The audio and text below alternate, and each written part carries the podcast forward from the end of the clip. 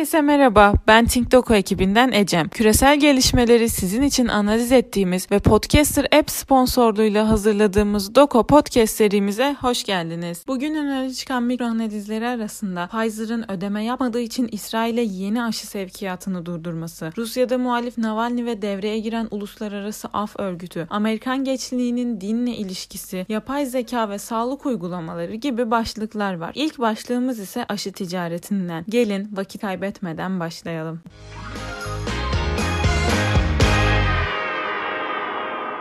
Pfizer hafta sonu İsrail'e gelmesi planlanan 700 bin Covid aşısının sevkiyatını durdurdu. İsrail'in son 2,5 milyon doz aşı içinse ödeme yapmadığı biliniyordu. Bu önemli. İsrail'in önde gelen basın organlarından Jerusalem Post, Pfizer'ın ülkeyi muz cumhuriyeti olarak adlandırdığını ve siyasi istikrarsızlık hakkında sert yorumlar yaptığı yönünde haberler yayınladı. Netanyahu hükümeti ilk 10 milyon doz aşı için ödeme yaptıktan sonra kitlesel bir aşılama kampanyası başlatmıştı. Şubat ayında ise aşı arzı İsrailler için yetmemeye başladı. Görünen o ki aşı diplomasisi ve aşı ticareti devletler boyutunda ilerlerken çeşitli politik risk noktaları da ortaya çıkıyor. İsrail'in aşılama kampanyasında önde gelen ülkelerden biri olduğu sıklıkla belirtiliyor. Ancak bir devletin aşı için ödeme yapmamasının ticari açıdan politik riski yükseltme potansiyeli kendini gösteriyor. Aynı zamanda aşı üreticilerinin yeni anlaşmalar için şartlarını daha da zorlaştırması ise muhtemel.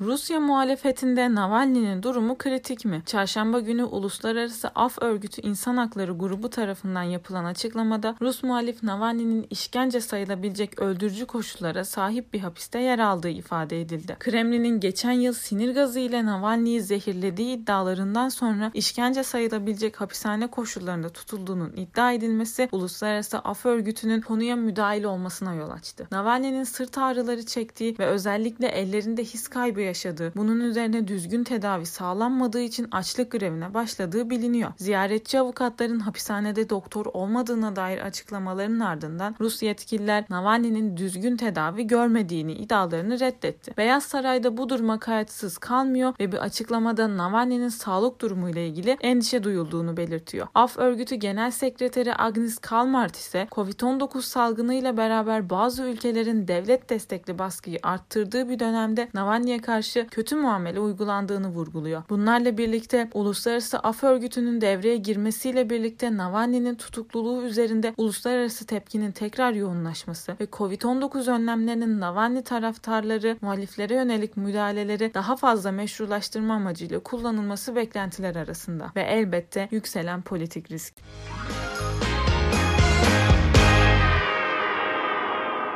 ABD gündeminde Amerika dinini mi kaybediyor başlığı var. Geçen hafta yayınlanan bir Gallup anketinde Amerikalıların sadece %47'sinin bir ibadethaneye gittiği bildirildi. 2018'de %50 ve 1999'da %70 olan bu oran zaman geçtikçe düşüyor. Bu oranın düşmesindeki ana sebebin kuşak değişikliği olduğu düşünülüyor. Amerikalıların çoğunun özellikle Hristiyanlıkta bulunan ahlaki kuralları giderek daha fazla reddettiği görülüyor. Önemli bir çoğunluk doğum kontrolü, boşanma, evlilik dışı cinsel ilişki gibi kavramları önceki kuşaklara göre daha fazla ahlaki açıdan kabul edilebilir görüyor. Bugün pek çok genç genellikle yeni manevi önermeler öne süren Black Lives Matter gibi kampanyalara rağbet gösteriyor. Bu durum yeni manevi arayışların devam ettiğine fakat giderek sekülerleştiğine işaret ediyor. Bu anlamda daha seküler bir Amerika'ya doğru hızlanan eğilimin ulusal, siyasi ve sosyal uyum için büyük sonuçları olacak köklü bir değişik yaratabilir. Aynı zamanda geleneksel dinin gücünün azalması New Age denilen akımlara eğilim eğilimi yükseltebilir.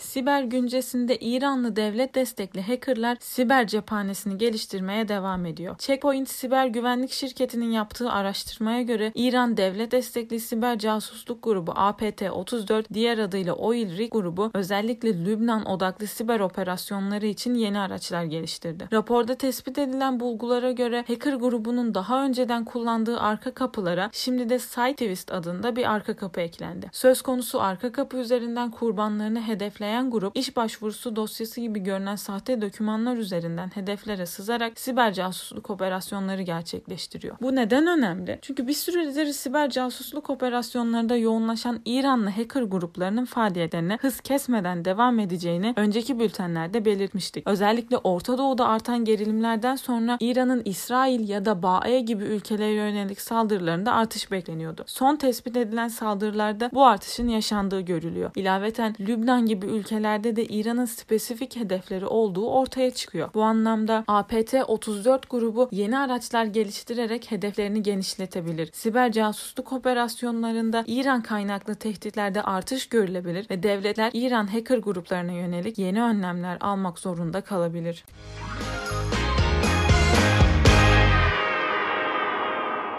Son başlığımız ise yapay zeka ve Covid'den.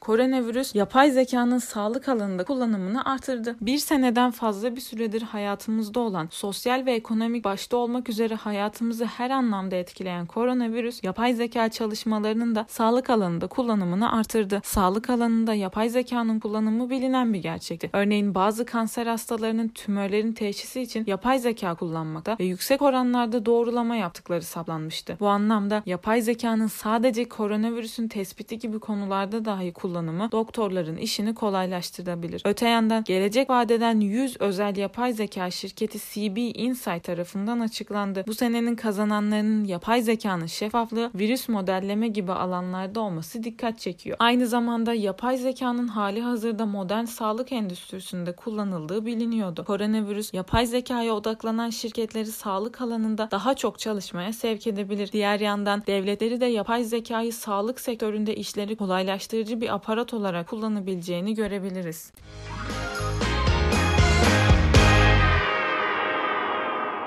Bugünlük bültenimizin sonuna geldik. Beni dinlediğiniz için teşekkür ederim. Umarım siz de dinlerken benim kadar keyif almışsınızdır. Dünyayı anlamlandırmak için bültenlerimizi takip etmeyi unutmayın. Bir sonraki podcast'imizde görüşmek dileğiyle. Hoşçakalın.